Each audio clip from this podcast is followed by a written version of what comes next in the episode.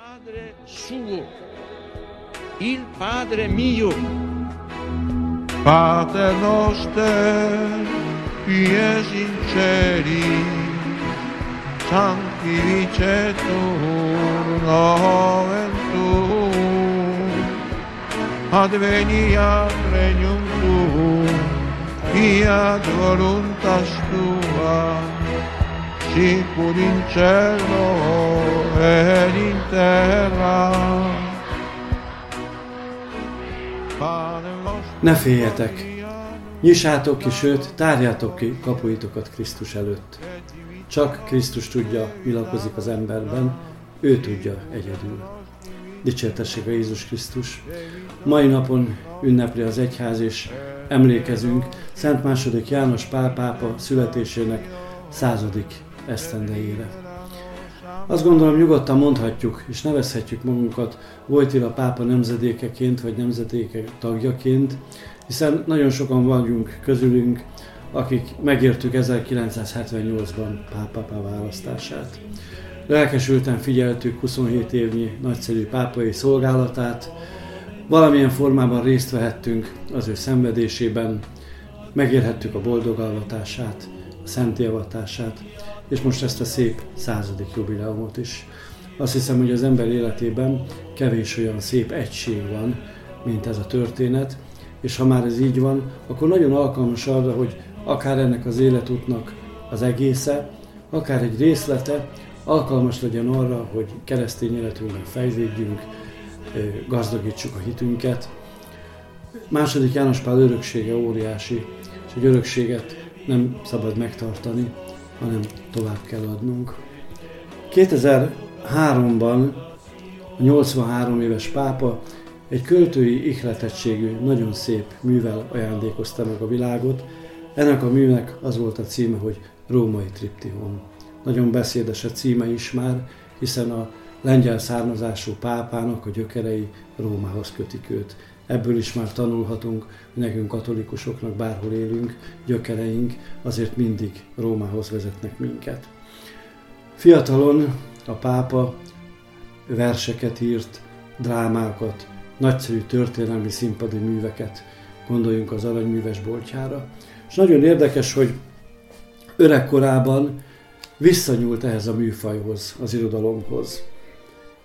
A római triptihon alig 40 oldalas munka, és mégis miután mindent hordoz, ami az ő élete keretjében volt, megkockáztatnám, hogy ez a mű az ő főműve, irodalmilag természetesen.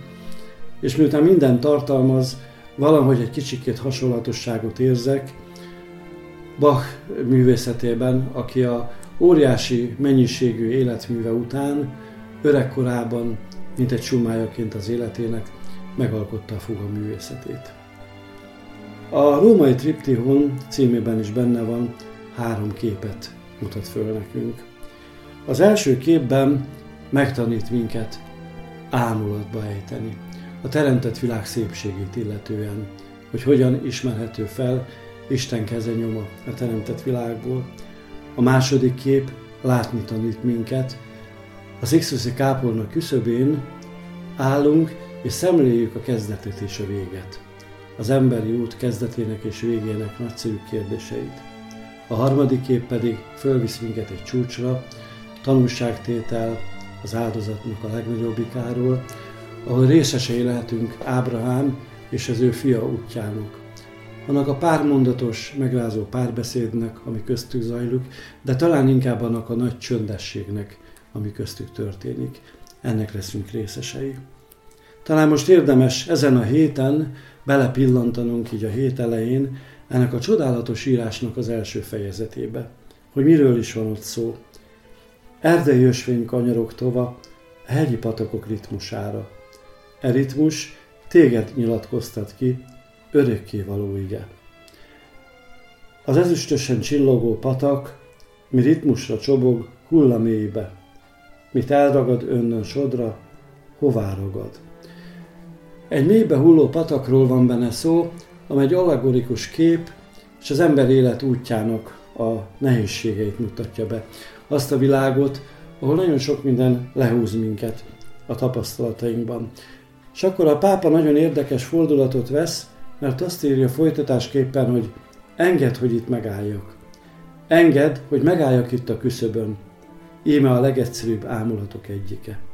A patak nem álmélkodik, midőn a mélybe, s ritmusára az erdők is némán tűnnek tova, hanem az ember álmélkodik. És hogy ez az álmélkodás, ez az ámulat kapta az Ádám nevet. Csak az ember tud álmélkodni és szemlélődni a természet szépségében. Ezekben a napokban talán érdemes megpróbálni szemlélődni a természetben, és felfedezni azt, hogy a karanténnak a napjai azok nem csak arra valók, hogy bezárva érezzük magunkat is, hanem arra is valók, hogy elvezessenek minket ehhez a felfedezéshez. Azt mondja a pápa, hogy ha egy patak létezik, vagy ha tudunk arról, hogy van patak, akkor kell tudnunk arról is, hogy van forrás is. És így folytatja. Ha forrásra akarsz lelni, a magasba, magasba kell törnöd az árral szemben. Viaskodj, kutasd, ne hátrálj meg, tudod, hogy itt kell lennie valahol. Ha forrásra akarsz lelni, a magasba kell törnöd az árral szemben. Azt hiszem az öreg pápa egyik legszebb mondatát hallottuk. Mert az életünknek a dolgai azok olyanok, hogy nagyon sokszor el vannak rejtve, de mégis csak van forrás. És ha el van rejtve, akkor az feladat, meg kell keresni ebben a mai világban, és ezért kell nekünk sokszor az árral szembe, de a magasba törnünk. Ezt is talán keressük ezen a héten, engedjük. És utána úgy folytatja a pápa, hogy ehhez, hogy megtaláljuk a forrást, sok csend kell. És így folytatja. Csend, mi gondosan elrejtetted előlem eredeted titkait. És nagy vágyakozással folytatódik. Engedd, megnedvesítenem ajkam a forrás vizével. Engedd megéreznem üdeségét, éltető üdeségét. Ha igyekszünk forrásokat keresni, életünk forrásait, amit ott találunk, az a mi életünket éltető üdességgel áldja meg. És talán még annyit befejezésképpen, hogy amikor Karol Vojtila gyerekként iskolába ment, reggel a konyha ablakon kinézve rálátott a szomszédos Mária templomnak a falára, ahol egy napóra volt. Ezen a napórán egy különleges feliratot lehet olvasni mai napig is. A felirat így szól, az idő múlik, az örökké valóság vár. És amikor az öreg 83 éves pápa visszatekintett, és megírta ezt a gyönyörű római triptihont, akkor egészen biztos vagyok, hogy őt már az örökké valóság várta. És ennek az örökké valóságnak a tapasztalatából tudott visszatekinteni az életére, és nekünk ebben van az óriási ajándék. Zárásképpen hallgassuk meg a triptihon utolsó sorait. Állj meg! Én őrzöm magamban a te neved. E név a szövetség jele, mit az örökkévaló ige kötött veled, még a világ teremtése előtt. Emlékezze helyre, ha majd eltávozol innen, mert várni fogja, hogy felvirradjon az ő napja. Amen.